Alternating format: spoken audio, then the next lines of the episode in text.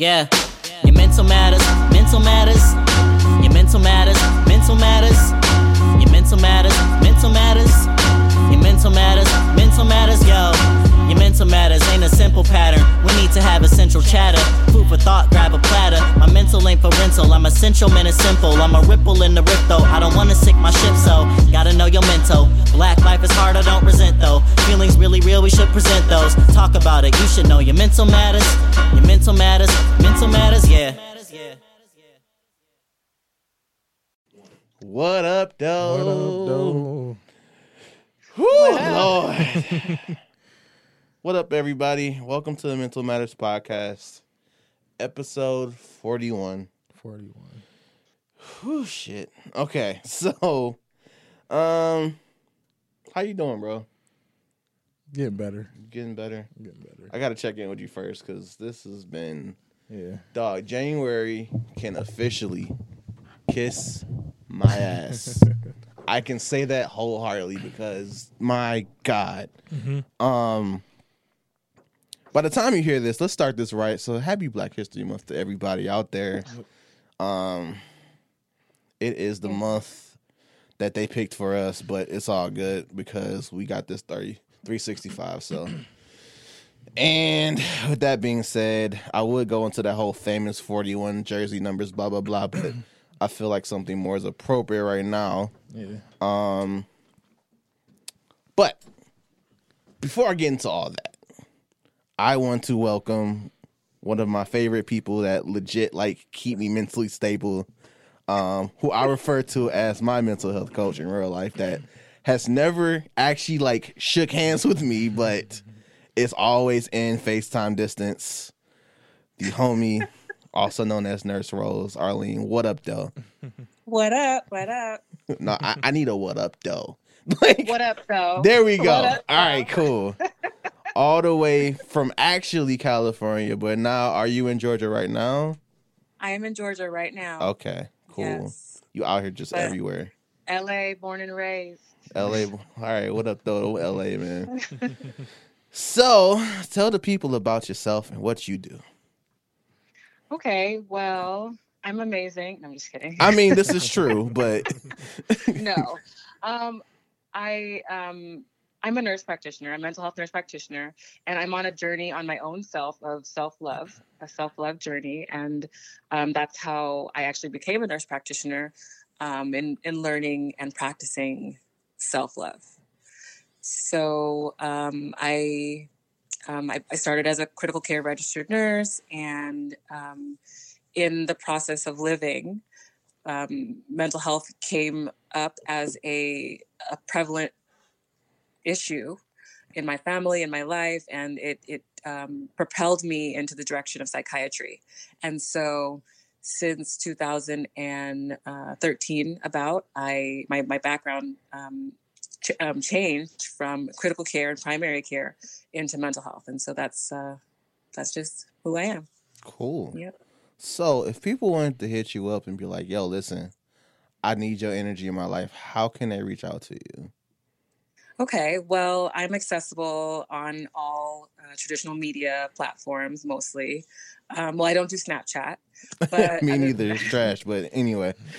other than that, uh, Nurse Rose, and um, I'm on. Um, my full name is Arlene um Taylor Rose, Arlene Aretha Taylor Rose, and um, licensed as a uh, board certified psychiatric mental health nurse practitioner in um, Oregon, California, Georgia. So you can Google me. Um, I'm also on Psychology Today, LinkedIn, you know, the, the business ones, but um, Facebook, Instagram, Arlene Rose. Um, I'm there. I'm around. My dog. See, she is major. We felt as if it was time to get like an actual mental health advocate in here that can like. Professionally tell us how to get our lives together.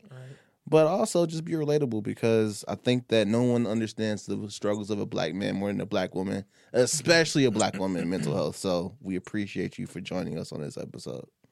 Thank you for having me. No I'm doubt. very honored to be here. Thank you. Long time coming, man. So let me tell you a little bit about this young lady. So she has been down for us since like day one, literally. Like all on the social medias and all that stuff. And at first I was like, who is this person? Like they like they really down for us. Like, who is this? And like I think you was like maybe the first person to buy our merchandise, like for real. Really? Yeah, you was the first one with the uh with the That's gray tee. Like, I still have that actually. yes. I cut it cut it halfway though. Like it's a, it's a now. It's all good. Yeah. I mean, that you have literally helped us expand our reach, so we love you and mm-hmm. appreciate you. Just we wanted to just get that on the forefront. So big up the Nurse Rose, man. You know, I, I do like to support the, the brands that I feel strongly about. So No yeah, doubt. that's what's up. I didn't know that. Thank you for telling me. Surprise. oh man. So typically what we do at the beginning of episodes is talk about because men always talk about sports. Um, and I Mhm. feel like there was no more befitting way to start the 41 off. Um, on more of a somber note. So, for those of you that's been under a rock or avoiding social media, this is a trigger alert because this has personally triggered me from the time I found out about it. Um, on January 26, 2020, the world basically lost not only seven people, family members, things of that nature, but our basically childhood hero, Mr. Kobe Bryant. Um, it definitely struck home. He was 41 years old. So we tribute our number 41 to the GOAT, the legend, the only person that I would allow to destroy my home team and be okay with it. um, Mr. Kobe Bryant himself, man, we love you. Um, your daughter, Gianna, Gigi, may you guys rest in peace. Rest in And peace. this whole episode is dedicated to you and the big energy that you all brought to black people across the globe. I can only speak for those lives, but primarily for our black men that I think really, really bonded and became stronger as a group because of his presence, not His just on and off the court, but off the court as well. So, um, you're from LA, so Mhm. I mean, for you, how does this whole thing? How did it impact you? Well, the moment that I, I got an alert on my phone that um, potentially Kobe had passed away or was seriously injured in a helicopter crash, I was speechless. Yeah, Honestly, like my heart stopped. yeah. Um, you know, I've loved Kobe for as long as I could remember, like for as long as I could remember. Yeah. And so Shout out to the unofficial guest in the background. Uh, we love you too, though. but go ahead. and And so, for as long as I can remember, so I mean, uh, Kobe is like maybe he was like four years older than me, five years older than me. So, um, you know, like I grew up with Kobe, Mm. right? I, I grew up looking up to Kobe and I've always loved basketball. I played basketball, um, even snuck to play basketball behind my mom's back in high school. snuck to I, play basketball behind your mom's Mhm. back. Yes. So Oh, I grew up as a Seventh Day Adventist. My mom was mega strict. You don't compete in our house. This competition is not something that I was taught. Interesting. Um, And you liked mhm. Kobe of all people. I love Kobe. Let's just get that out of the way. love exactly i love kobe so you know like when i would i would go and put on my my i would wear jordans but i would like have the kobe mentality you know from early on early on i could remember and like when the lakers would win i would try to find my way to the parades Oh man. i would yes i mean like i've loved kobe forever like Mm. forever i mean even like I, you know there was a um a, a day that kobe um came out to to no, the Nokia Theater um, when I used to work at Ce- I worked at Cedars, and he came out um, just talking candidly, and I was like, I had to work the, la- the that- that same night. I, I didn't even care. Like I could see like Kobe sitting right there in front of me. I loved Kobe. Like I, lit I still love Kobe. I still love Kobe. So I've always loved him, even though I've never met him in person. like you know, I, but I've always loved him, and so um, this one hit. Yeah. It, it hit. Yeah, I can I can definitely attest to that. Um Drill, I mean, You are one of the most avid sports fans I know, so I know this probably hit different for you too. Yeah. Uh, like my sister texted our family group, and uh, she was just like, you know, this is on the news, and I was like, all right, let me put it on the news see if it's for real. And uh, after like watching CNN for like five minutes, I was like, yeah, I'm not gonna do this today. Nope, But then it's like I couldn't turn away from it, so no. It was like like battling with myself. Like, should I keep watching this or should I change it?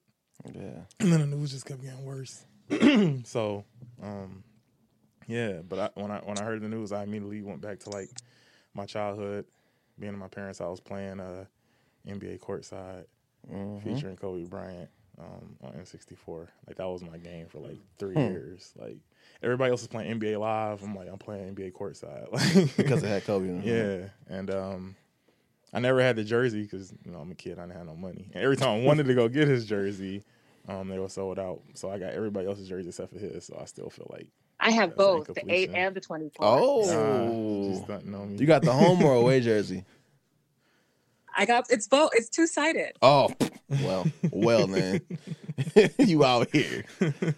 Nah, man. So I was literally so California is uh what three hours behind Eastern time, and so I legit took a nap because I had already had a long weekend. Um, found out news about somebody I went to school. It had died in a truck accident.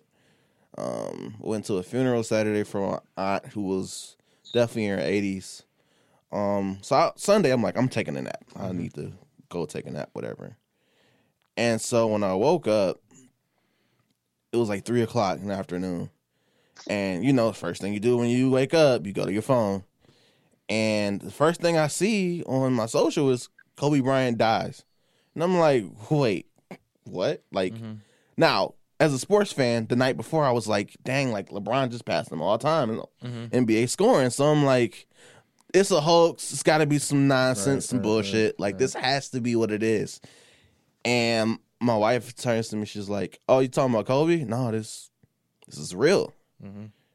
And I'm just like, "What?" Like, no, no, no. That that that can't be it.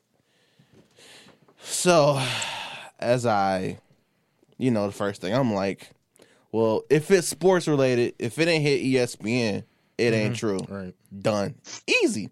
And I went to ESPN. Guess what? It wasn't there. I was like, "What? See, there it is. Ain't nothing happened to Kobe. Mm-hmm. Didn't happen. Mm-hmm. Y'all lying. Y'all just crazy." Mm-hmm. I'm telling my wife she's wrong. So this is already a do not do on your do not do list. Um, but um, maybe five seconds later, I got the alert, and I was just like, "You got to be kidding me!" Like that. What? Wait. And so then everybody start flooding social media with what they think happens and the fake news is and Rick Fox is on the plane and all this other stuff. I'm like, time to unplug. I already know what's up. So to fast forward, it was definitely a very heavy Sunday. Um I had to go to the gym. I was like, you know what? I I gotta get the hell out of here. Like but you go to the gym and on every single television, you're talking about the exact same thing. No matter what. You can be watching the Home and Garden Network, and I'm like, dog, like, why is this on the Home and Garden Network? But that just talks about the reach that Kobe had with the world. Like, he was a basketball icon, but he did so much more than that. Right. And, And- Yeah, his reach is everywhere. It's everywhere. yeah. It's everywhere.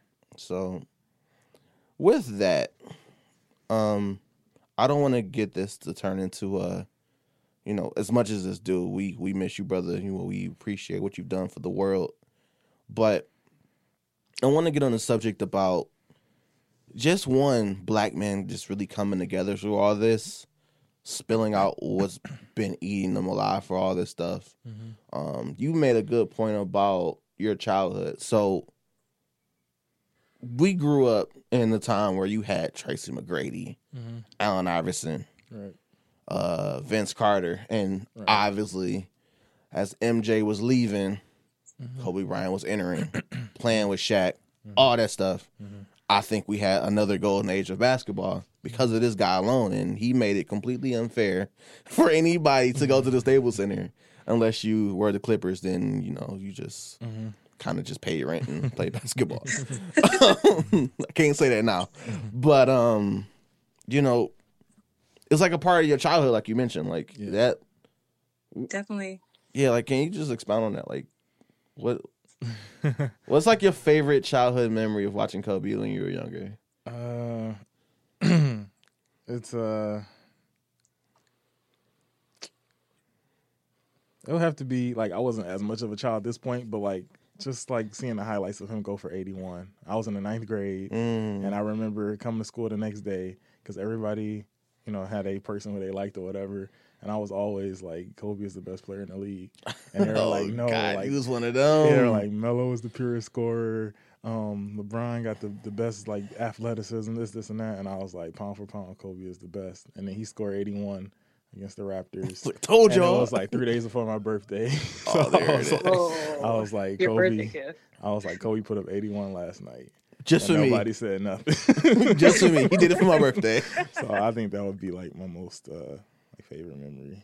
You know, and ironically, I don't think of that moment first, but that was definitely one for the ages. Like, Mhm. obviously, the second all time single performance in the NBA's history. Mhm. Uh, what about you? Um, I mean, very similar, very, very very similar experiences. You know, like speaking on the highlights, but also Remember, he wasn't he like on all the favorite sitcoms? Like he had a he had Yeah. um she was he was on the Proud Family. Yep. I believe he was on Sister Sister one time.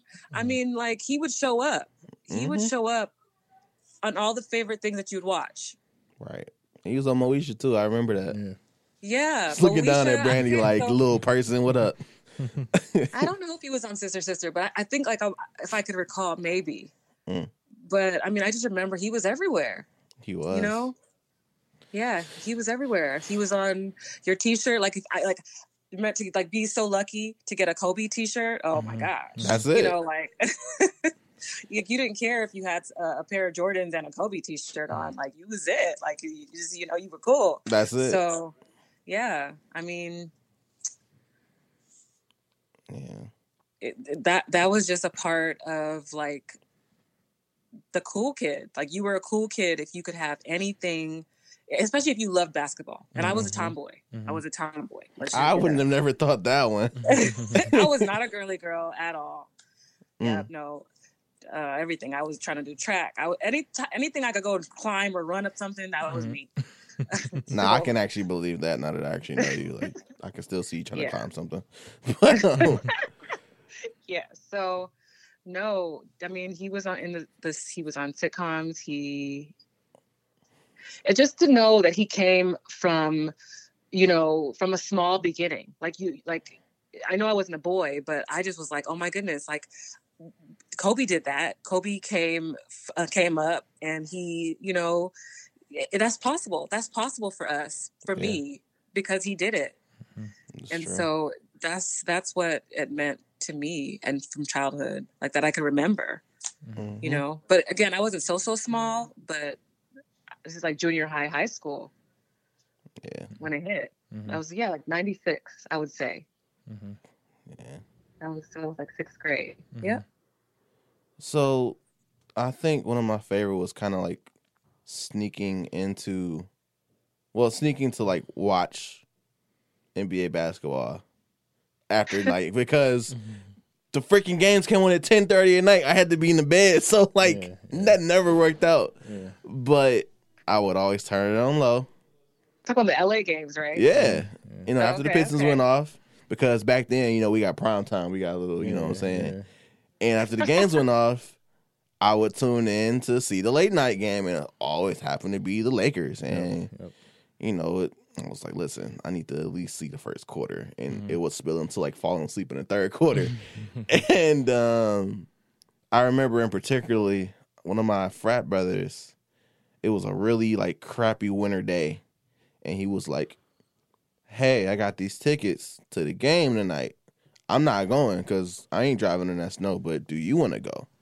I was like, well, how much for these tickets? Like, wait a minute, I'm only in school. He's like, don't worry about that. Just if you want them, come get them. So it was in Michigan in true fashion. It was all snowy and crap, but though they played the Lakers, and I was like, bet I'm going. and it was weird because it was like a like a home. It was like a Lakers home game. Like mm-hmm. Everybody had on purple and gold, and I was like, dog, I could swear to God I'm not the state. This is obviously not the Staples Center, but that's just. And it wasn't just they just had a Lakers jerseys; they had on Kobe jerseys. Yeah. And I was just like, this guy has so much reach, man. Like, my God. And of course, we lost that game. It was a very close game, I must say. But it wasn't like the going to work Pistons that played. It was just the team after them. so that was expected to happen. Uh, with that being said, so I think I got a lot of the I miss you, Kobe's out of the way, and I think we all did. Thank God, because I was, Oosh. all right. So, um, but most importantly, one of the really cool things I noticed recently was just the outpour and the just black men being being vocal about how they feel about the whole thing. And for me, that really struck like a positive nerve because, like, when we decided we wanted to start this whole podcast journey, Yeah. that's one of the main things we wanted to get out. Like, it's okay saying you're not okay. Mm-hmm. Like, it's perfectly fine. So, you know, and, and everybody grieves different. So, I think right now it's very appropriate to talk about black men speaking up and dealing with grief because in our community we are always told you know don't cry. But crying is like one of the most natural things you can do to help relieve the stress. So with that being said i felt that it was appropriate to ask you to come through help us out get through some of this stuff um and talk about the importance of grieving and grieving properly. Um so first question is I'm good. I promise I'm good. Um, when it comes to grieving, what does it mean to like grieve properly? What are some ways you can grieve properly? Okay. Well, if we're talking scholarly, right, there are certain stages of grief that Mhm. um, there's a notable um, uh, practitioner, Kubler Ross. It's, it's, it, she talks about the different stages of grief, right? So we, uh, in practice, we would say that ideally someone should technically go through these stages of grief. However, realistically speaking, the stages of grief are are just different aspects that one person might experience, but it, it doesn't necessarily fall that way in the average individual yes, um, it would be beneficial if it did, but it doesn't always. So the proper way to grieve, I'd have to say that there is not a truly proper, quote unquote, proper way to grieve. It would be um, individualized. It ha- would have to be individualized. Um, also, the reality is, depending on your cultural backgrounds, your different beliefs in regards to how in tuned or out of tune you are with any emotional connection, um, you might then grieve differently just as itself. Mhm. So, properly, the way to grieve, I, I would have to say that that's not really a thing. okay. of course now right we would hope that in the grieving process the person who is going through the grief um, would still be alive and so that would be the number one goal if you were to ask me um, Right. what would be a, a preferred way to grieve um, a grief that doesn't take a life Right.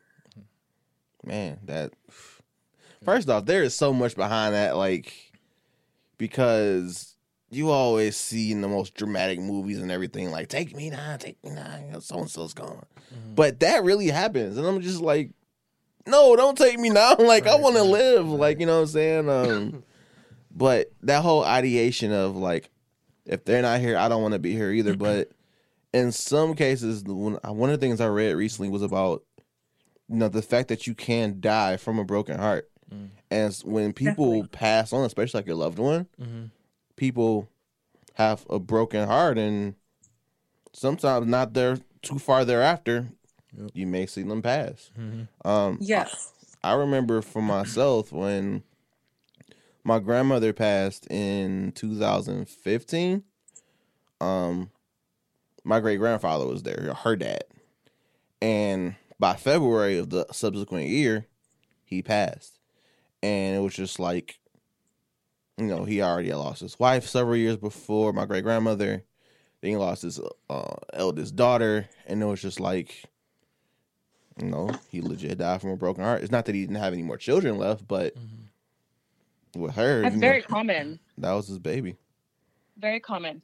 And um, the longer that someone stays with the, another person, let's say spouse, you know, even ch- even child, that relationship, the securely attached relationships, the longer that is present, that um, most likely, or not most likely, but it, it's possible that it could uh, cause that because the heart um, is something that uh, is responds well to this. It's a, it's um, a molecule called cortisol. So when someone's stressed, right, it- their body releases this cortisol, and so time after time after time after time, uh, increased release of cortisol will weaken the heart. Um, it's it's almost like a a um, like a like a, a, a, a sepsis response. It's an inflamed response that um, can cause death. Mm. So, you know, prolonged stress and grief from someone dying that your heart really loved um, can cause death subsequently, right? Very rapidly after the next. So it's, Mm. It's very common, actually. Very common. Um. So this is in particular to people that experience their loved ones pass. So it's a little different in this case when we talk about you know somebody that you aren't fa- like blood related to. Maybe they're like a friend, close friend, maybe. Um, or it can be like a complete like stranger, if you will. In this case, you know, we're talking about Kobe Bryant, but someone lost a father, someone lost a husband, um, someone lost a son, um, someone also lost, like, you know, a potential future wife, an actual wife, their other children, because there were eight, seven other people outside of Gigi and Kobe that lost their life that day. And from the human aspect, like, I think it's personally like the I swear to God, the first question I asked Elena, I'm like, Am I okay to grieve this? Like, because I don't know Kobe Bryant. Like that's mm-hmm. I didn't grow up with him, you know. I I went to a game, I'm thinking we cool, you know, from a basketball game. Mm-hmm. But like, is it okay to grieve someone that you don't know? Um so if I had to ask you that, well, well how how would you respond to that? definitely um of course and um naturally Mhm. um we would say that everyone unless everyone lived in a bubble meaning that let's say for example i'm um, the postman for my city and my city has 10 people let's just say and Mhm. I die, even though the person whose mail is not getting delivered, right? I don't know that they don't know me.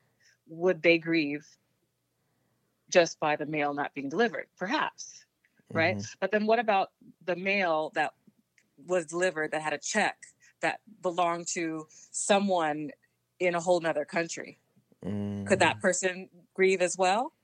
And the answer would be yes, regardless of the fact that you don't know the person that passed away. If you had any connection, whether that be um, remote, whether that be second degree connection, whether that be third degree connection, even to the hundredth power connection, any Mhm. connection, then the answer would be naturally there would be some type of grief and any grief that is felt right is felt individually therefore it's valid Right.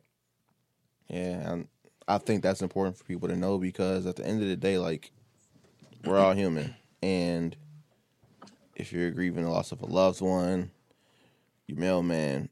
ironically, sometimes I think like, damn, my dogs are getting older. Like, what if something happens to them? You know what I'm saying? And I'm like, okay, that's a little crazy. Like, you can't grieve over a pet, but I'm like, no, you you take care of this pet. Like, you treat them as if they're your child. So if you had a child and something happens to your child, you're going to be like emotionally upset, and it's okay to be feel that way. So, you know, um, and there's degrees of emotional attachment, right? You Yeah. know, there's definitely a different degree degrees to that. So, you know, where someone might even even let's say for example, some individuals their close relative, like their mother or their father, if that attachment is not secure, they might not grieve.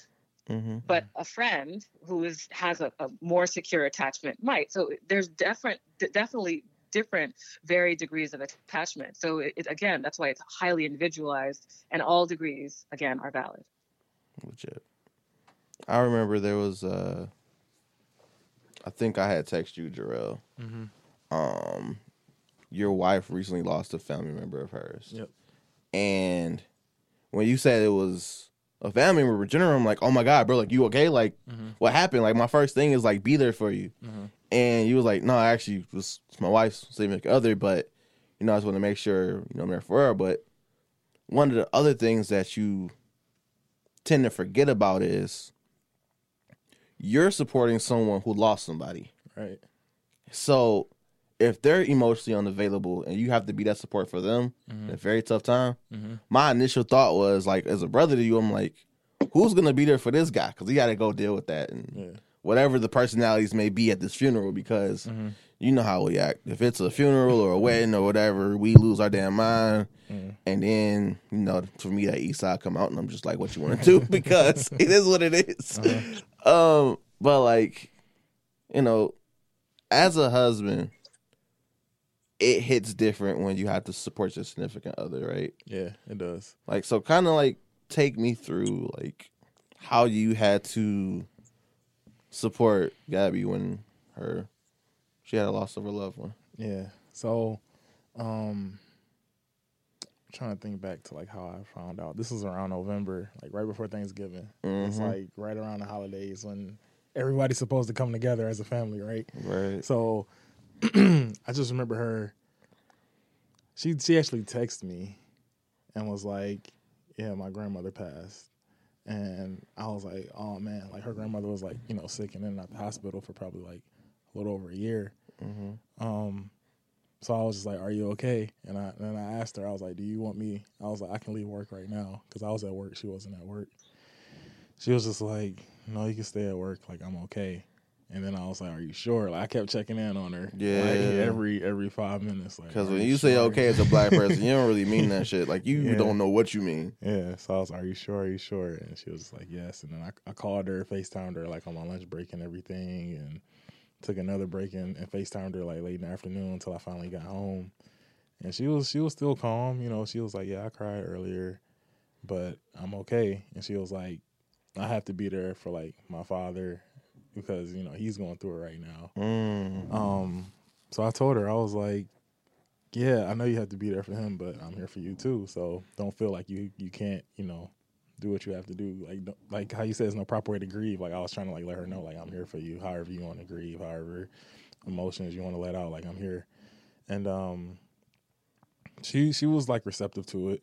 Um, she never really had like um a real like outburst of like emotion like in front of me even to this day. Mm.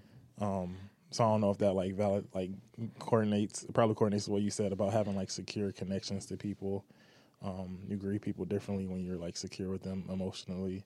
Um, but yeah, I just remember like from from like my standpoint of being like a husband, it was it was difficult to navigate because you're like you're you're telling me you're okay, but I'm not going to accept that Right. as the answer. And you want them to give you this like you want to have that moment. You want to be like yeah you know you want to hold them, embrace them. But like Mm-hmm. I can speak to like my wife. My wife does not. Her way of grieving is different. We Mm-hmm. can start with that mm-hmm. because so her aunt passed recently. It's elder aunt, her mom's older sister, if you will. Mm-hmm. And when it comes to funerals in general, like she, we've both experienced like you know death in our family since we've been together. Mm-hmm. But for her, she's just like, I don't do funerals. That's not my thing. I'll go to your viewing. I might show up to the funeral for like a few minutes. So this is what happened. Story time. so we go to her aunt's funeral on Saturday. God rest her soul. Um, and so we go to the funeral. We go sit in the back. First, she's trying to sit in the back back. You know where they put the extra overflow chairs. You know where you're not supposed to because of the fire codes. So we're in the back back. Um, she couldn't sit back there. She was sitting like the one of the back two pews, if you will. And so, and I should have seen this coming because I remember what she did with mm-hmm.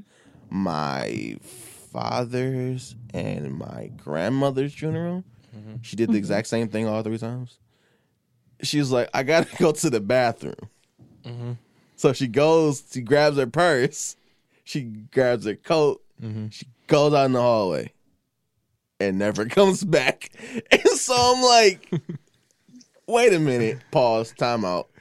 I came here to make sure I supported you mm-hmm. for your aunt's homegoing celebration. And you dipped and left me in the sanctuary. Like, what the hell? Mm-hmm. I was so distraught because I'm like, I don't, I don't know. This. I married into the. I don't know this woman. Like, mm-hmm, I haven't even met her, and I'm sitting here like, see you, girl. Like that was weird to me, mm-hmm. but that is just how she processes and grieves. Mm-hmm. She Hearing- doesn't like hearing- to. Yeah, she, Yeah. She doesn't like to remember them at their worst moment, like when they're sick in the hospital or like, you know, in their casket, obviously. But mm-hmm. she likes to keep the memory of them lively and holistic, which I understand. But if I came here to support you, at least let me know you're going in the hallway so I could dip with you. Like, you know, it was that was just that's always strange to me. But I know how my significant other processes grief. So for me, that was helpful knowing that or having that mm-hmm. understanding at least. Mm-hmm. So when she dipped out, I didn't catch on until like near the end of the funeral, and I'm like, when they done with the remarks, you know, I'm a mm-hmm. dip, and then I missed that moment because, yeah, it was definitely interesting because yeah, and then then I was like, all right, so maybe this word is gonna be something that I can take with me anyway because even though I didn't lose somebody, I lost somebody before, so I might still need this. You know what I'm saying? Um. So he finally stopped talking. I was like, all right, I can dip out of here. But by this time, the whole damn service over. So I'm like, yeah, I'm still getting out of here. I don't want to see this casket roll. I'm straight. Yeah. But all that to say, everybody grieves. Like you said, you made a very, very valid point. You may not go through all the stages of grief. You may go through select ones, but it's also individualized. You have to understand how you or someone, your loved one, grieves so you can, one, know how to process these things, or 2 mm-hmm. support somebody that's going through it. Mm-hmm. So, Yeah, I think so. I think one thing I have to say, like just listening to your stories about how your partners process, it brought something to mind that I do want to say that is classic um, in African Americans, and that is prolonged grief. Mm. So, other most again, I'm not going to generalize here, but in, in many other cultures, um, many times the the grief process isn't complicated by t- tasks. I mean, like you know, I have to uh, check on my grandmother. I have to cook for so and so. I uh, arrange the funeral by myself. I have to uh, Mhm. pick what my my loved one's going to wear. I have to make sure that the kids are okay. I have to, you know, make sure that there's going to be dinner on the the the the um the funeral day. Many cultures have other people who do those things, and right. it- you know african americans as well could potentially have other people who do that things for them do those things for them too. But ideally it's not the case. Ideally those things are handled very close knit in in within the small um you know family dynamic. And and that dynamic again would extend to the children extend to the partners extend to the the, the relationship like wh- whoever the members of the of the related parties are so grief might not be something that they're you're thinking of right away after Yeah. the person passes away. Um, and so it's it's not as soon as a person you've even know to grieve or you're even in the grieving mindset at that time you're in the this is what has to be done mindset and you know if you're in this is what has to be done that mindset you know your adrenaline's still rushing it's almost as if it's it hasn't really really happened Right. until maybe like a few months down the line Yeah. or a year down the line and and then you notice at that moment yes where it's removed that is when the grief occurs Right. And you brought up a very valid point. Um so for me, I can speak to a little bit of that. So when my my first real real loss was my father. And I remember so I lost both my father and my grandmother. They were ironically like the best of friends. You would have thought they were together, but they weren't. So whatever. But I remember when my dad passed, I had a very weird relationship with my father. So mm-hmm. as I navigated that relationship with him, we got to the point of who is this man? I can't stand this man because he divorced my mom. But why did he divorce my mom? To now understanding his rationale and understanding, and respecting him as a man. And it was just like to understand him as a man is to love him as a father. And so I'm glad that I one got that closure before I before he you know took a turn for the worse far as his sickness. But like when I had the conversations with him, like the real men conversation, like we put everything on the table. I'm like, well, why did you do this, that, and the third blase split?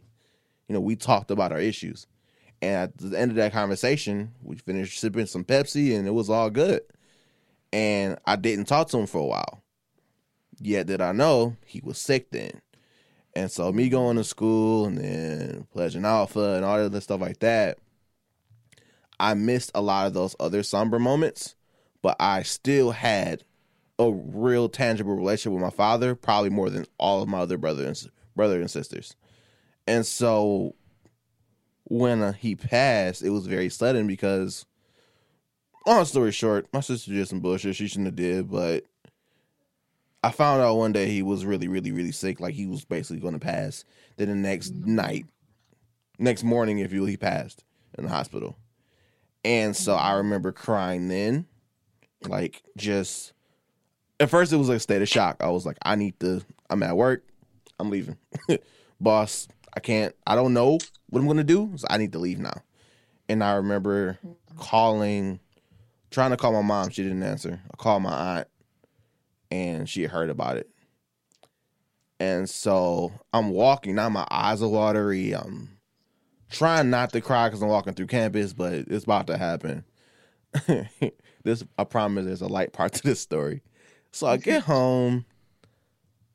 My girlfriend at the time, now my wife, she's there, and she's like, "Oh my God, what's wrong?" It's like he passed. That's all I really said mm. And she so again my wife does not know how to really deal with grief like that. She handles it her own way. And so i lays down. She's like lay down lay down just lay down. I start crying again. And she's like do you want a sandwich? I'm like do i look like i want a sandwich? Yes maybe a sandwich and um, I ate a very very soggy sandwich because I had tears all in my mouth basically. And um, I remember that. And the next time I cried about it because I had to be strong for everybody else was I didn't even give remarks to this funeral. Like I just stood there, and when the funeral was over, it hit me again. It just overcame me, and I was just like my friends literally had to like not pick me up because Lord knows they couldn't, but they literally had to like make sure I got up out of my seat just to walk out of the funeral home, and it was just like I remember that day as clear as day, and I'm glad I had those crying moments because that really for me solidified the fact that I knew who my father was, mm-hmm. and I grieved him properly. Mm-hmm. For me, I can't say that works for anybody else. Mm-hmm. And I definitely, I remember my my frat brothers. They came. They were like, "It's not gonna hit you at the funeral." I was like, "You lying?" like it did. Mm-hmm. He's like, "What's gonna happen is you're gonna have a moment when everybody goes away, and you're gonna deal with it again, and you just gonna take you over. And I was like, I don't think it can happen like that again, because Jesus Christ, no, nah. Long and behold, probably a smooth month or so later, it happened again, and I was just like, that's what he was talking about. So, all that to say, whether it's a father, a mother, brother, sister, a, a spouse, if you will, um, you will you'll you'll grieve them different. And one of the things I read was about particularly for widows, but you have like a smooth year of um that initial grief. Then I think there's two stages after that. You can clear it up if I ever blow this part.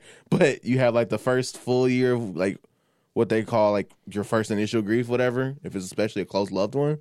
And then there's two post periods after that where you I think it's like six month intervals where you like, all right, this is secondary, whatever, and then you'll have your moments after that, but eh, they, they shouldn't be as intense unless you didn't process it right. So I did some homework. Well, I had to be ready. okay. so should right? Okay. Well, I mean, in psychology or psychiatry, I, I like to not use that word should because again, should is is according to who. Yeah. But they did re- mention averages. So it's not Okay. it was more so averages of the first full year, then another proposed six months after that, then another six months after that. So it was more so averages that they used. and who who's the data? Who were those individuals collecting the data? This is one thing that I always have to ask. See, my notes is on the phone that's across the room right now while you on The only I say FaceTime. that is because many times, like we'll we'll look at a subset of data, Mhm. and the people who are completing the subset of data aren't the typical uh, relatable population, Mhm. Right? So the people who are filling this subset of data are, let's just say, arbitrary. They're 45 year old uh, Caucasian males Mm-hmm. um, making an, a median income of, let's just say, uh, 45 to 85 thousand dollars. They Right. are either single again. So it's like who's who is the individuals like really filling out that survey, and do they look like you or me? Because if not, then uh, Yeah, so obviously I'm not Caucasian. I'm definitely not 40 something years old. And uh, I am blessed to say that I do not make that much money. So thank God I'm not any of those things, but not really, Well, but thank I- really. So, but you always yes. have to ask that. But again, it, you're right; those are average according to the data that we have, right, Right. available. Um, I just have to say that that it, it's just we, if that was true, and you'd have to then take a look, let's just say, uh, um, of all the people around you. Yeah. And if that didn't apply to at least the average amount of people around you, then most likely those that subset of data doesn't really apply. Well, now I gotta go do a survey. There we go. So I gotta do. You making me do homework, Doc? Come on, man, please. No, just I just I, we always have to think about it in that that way You're right. because then you know if we don't think about it in that way, then you know we're carrying for data that again doesn't apply to uh, our cultural subset, and I'm, and I- I can't ignore that there are other cultural subsets, but it's really time. It's high time that we, you know, make or make data that's valid for our cultural subset. Right. And if we don't, or even try to include it, then you know, we'll- when at what point does it ever change? Right. You are absolutely right. One question I have, uh, I know we're talking about like grieving right now. Um, does the way that like our loved ones or the person we're grieving, the way that they like left the earth, does that play into how we grieve? So Definitely, okay, Oh yeah. definitely. I was gonna say like for instance, like we know the the incident that happened, tragic ap- accident that happened with Kobe. Let's say he left due to natural causes. Would there be like a different outcry rather than the way it's happening right now? Definitely. Okay. Now, um, especially in um, African American uh, families and, African American males specifically, the most common uh, forms of death are traumatic in nature. Mm-hmm. Um, there are African American males that die of natural causes and in their older ages, but the large uh, majority of the deaths in the African American males are traumatic in nature suicide, homicide, um, violent crime, right? Um, Drowning, different accident, accidental deaths. There's those are the types of deaths that occur in Right. largely in the African American males prior to the age prior to elderly ages. Right. So if that's the case, then you'd have to look at how how the person died and then see, let's say, who who are the individuals grieving? Are there the mothers? Are there the wives? Are there the, the sisters? Are they younger than the person who passed away? Are they older? Because Mhm. then even that is um, a variable that uh, affects e- affects you know how the grief is received. Right. And one of the strange things, I'm glad you mentioned that, Jarrell. Um, it- it's two main things that come to my mind when you think about death in African African American community, especially with black males. Is the whole notion of you wasn't supposed to make it past 25. Jokes on you, still alive. Um, on average, we're not supposed to make it past 21 years old because of so much violence in the inner city, other things of that nature. Um, that's where that traumatic stuff comes from. Like, you know, so and so got was got into a dispute, or it was gun violence, or domestic violence, or things of that nature, and whatever. So you deal so much with that. Um, obviously, we can throw. I have so many different thoughts about this whole helicopter thing because so many notions came out of it, but I'm not here to speculate. But even that alone was very, very. It was a lot. Like it really, mm-hmm. you know, and the through human nature because you know we're crazy for whatever reason. Mm-hmm. We'll look into the details. We're like, well, what happened? How did what what happened to the helicopter? Why take a helicopter? Why did they have to take a helicopter? You know what I'm saying? Mm-hmm. And the regret and everything of that nature comes in. But all that being said and known, it's coming to the point now where we need to process these things and process them accordingly. So after you, and again, I'm very, very satisfied with how our fellow black men relied on their ecosystems, social media, long posts, doing what you got to do, get it out there. Um, besides that, can you talk about really like the next after that's done from a professional level? What should happen for that person that's going through that grief? Like, who should they be reaching out to next outside of like their cousin and them? Well, okay. Ideally, it would be a, a mental health professional, hmm but reality, you know, um, we're still at a place in, in time where and some individuals don't feel comfortable reaching out to a mental health professional. Right. So, um, I would say the the the best person to reach out to is the person that you feel more comfortable speaking to about serious things. You know, um, I think that I find, I would say, uh, therapists for African American males are like barbers, um, yes. you know, friends, um, uncles, uh, grandfathers, um, the guy on the corner that you chop it up with about whatever, um, you know, even the bar, you're, you, whoever you're hanging out with at the bar. I'm just saying, like, it's not uh, as clear defined as, you know, I, I say go seek a mental health professional. No, Right. the mental health professional is, is whoever it is that, you know, applies to you Right. um, and so again that that can be defined so many different ways Mhm. now the, the issue is the degree of support right so if you're going to your barber and your barber is not giving you the support that you need then um, that's an issue or you're going to your grandfather your uncle the guy at the bar and it's not giving you the support that you need then that's an issue then i would say yes then seek a high care or consult um, you know a a knowledgeable party is what I would say.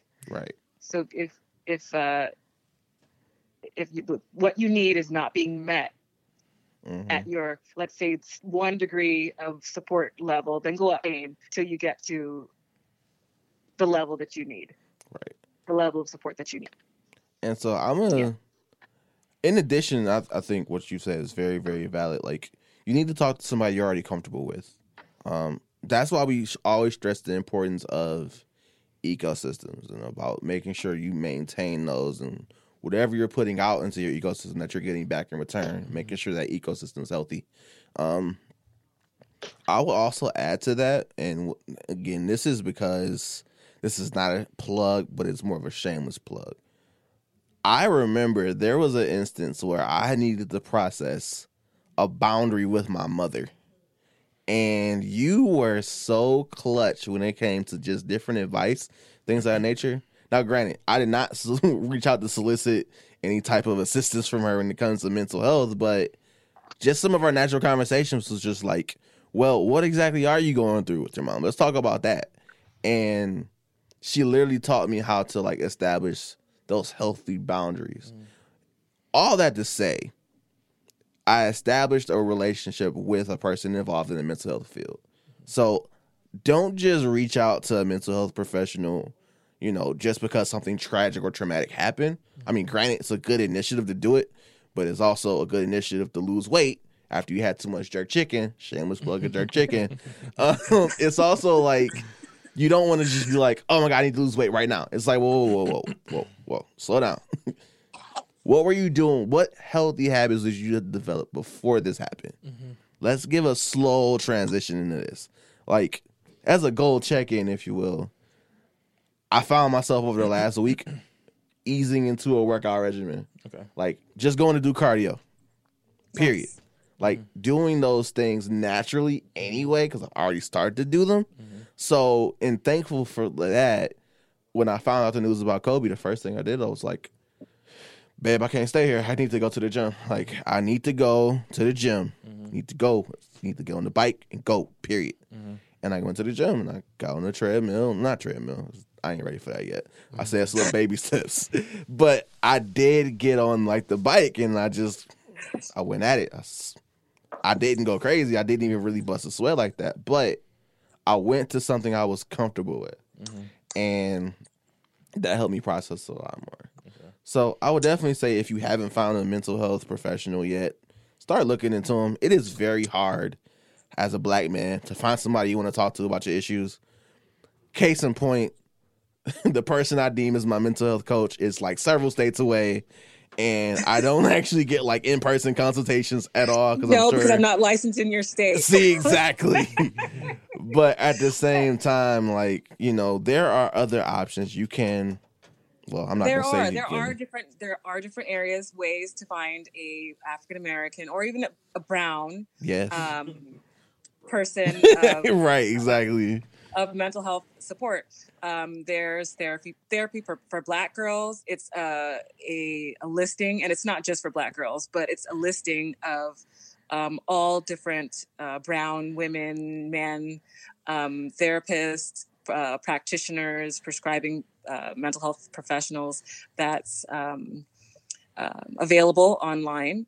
Um, also, one thing that I I like to recommend hmm is if anyone who has ever like had a desire to question psychology or be interested in psychology, I say let's push our our our, our own family members, our own our own um, children into the psychiatry. I mean, the way to have more available psychiatrists, uh, therapists, black therapists, brown therapists, to, are to grow them. Um, Yes. If we aren't growing them, then we're not going to have them. That's it. And so, um, you know, to go through a program and look around where there's one other African American person, that tells you the, um, you know, the the dispersion of of, of cultural race in regards to a, a- particular field, right? Mhm. So grow them. In addition to searching, grow naturally, grow ourselves, educate ourselves. Um, our children, our, our loved ones, our our our young um, students like hey what about psychiatry Mhm. because the study of the mind is something where we will we have power. You know, to master mind is is to master everything. Yeah. That's like one of the strongest muscles you have is actually your brain. And again, like I think I've grown up a little bit like since I've met you, like just from dealing with my own trauma, developing a podcast, things of that nature. Like a lot of my tips and tricks sometimes come from Nurse Rose, I'm not gonna lie to you. So like Better quote me. I need to, I need to give you your give you your sprinkles while when it's due, you know what I'm saying? Just kidding. But no, like at the end of the day, like I, I do strongly believe that you need to, you know, as you said, find out who works best for you. And at the end of the day, if you get matched with somebody that's just like, you know what, this ain't it. It's not to say you need to find a person of color. Maybe you don't, but Exactly. I strongly believe, and I don't want to push my beliefs on y'all, but nobody gonna understand a black man like a black woman. That's just it. Like, period. But But there are there are like you know I have some colleagues yeah, like my Asian colleagues, my um, Indian colleague colleagues, my um, Caucasian colleagues, and sometimes like I when I hear different pearls from them, just from their point of view in Mhm. how they deal with their um, African American um, patients, I say, "Huh, thank you, thank you for that viewpoint," because you know maybe it's it's so common to me Mhm. that I don't see it as an issue or even I don't see it as a as a, a problem until it, it's pointed out. I mean, I, I see it as a problem, but I don't see it from their point of view, Yeah. right? To the degree of their point of view until um, until they are able to shed light light on it. And so I, I I do feel like you know all races help Mhm. The problem, help to solve the problem of mental health. But um, sometimes, you know, especially connecting with individuals, the the rapport, it's it's necessary to have someone within your cultural preference. Cool.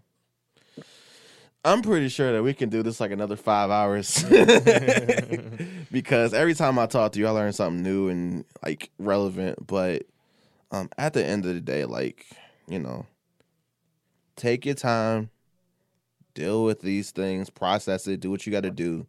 Don't be afraid to if if you relapse on it, if you will, like your grief and things of that nature. It's okay to get right back into it, but mm-hmm. just take the step. Do what's best for you mm-hmm. because your mental matters, man. Like that's just the key shameless plug there, but it Yeah. does. Yeah. And you can't impact the world if you're not at your best like mental capacity. So with that being noted, stated in black as known and stay alive. And stay uh, Got to. that part. Please stay alive. Um it's it's hard, but at the end of the day, being black is hard, but nobody said it'd be easy, and I think we do it pretty damn well. So, with that being known, girl, we love you, man. Much love, much Thank love, you. Mental Matters podcast. Much love. Yes. yeah, man, it was definitely short notice, but at the climate of the culture, we needed it. Um, with that being said and known, we are wrapped up number forty-one. Yep. Again, rest in peace to Kobe, Gigi, whole family. Um, you guys are grieving. We here with you. We love you. All the families affected, all the fans that are affected, um, our mental matters community. Um, we'll definitely be looking at supporting, sharing different posts that show how to deal with these type of things, um, especially as we go into Black History Month. But with that being said, in order to keep up with those things, make sure you follow us on all social media platforms, your Instagrams, your Facebooks, the Twitters. Uh, we we use that still. Subscribe to us on uh, SoundCloud, iHeart, Spotify, all that good stuff. And check out the website at mentalmatterspod.com. So with that being said, anything before we uh we hit the road, bro? No, I think I'm good. Good. I'm good. Okay. I'm Cool. better than when we started. Yeah, I was holding that in. I ain't gonna- it took a minute, but uh, I love both of you individually as a collective. We got to do this together. So, Yep. yeah, we out.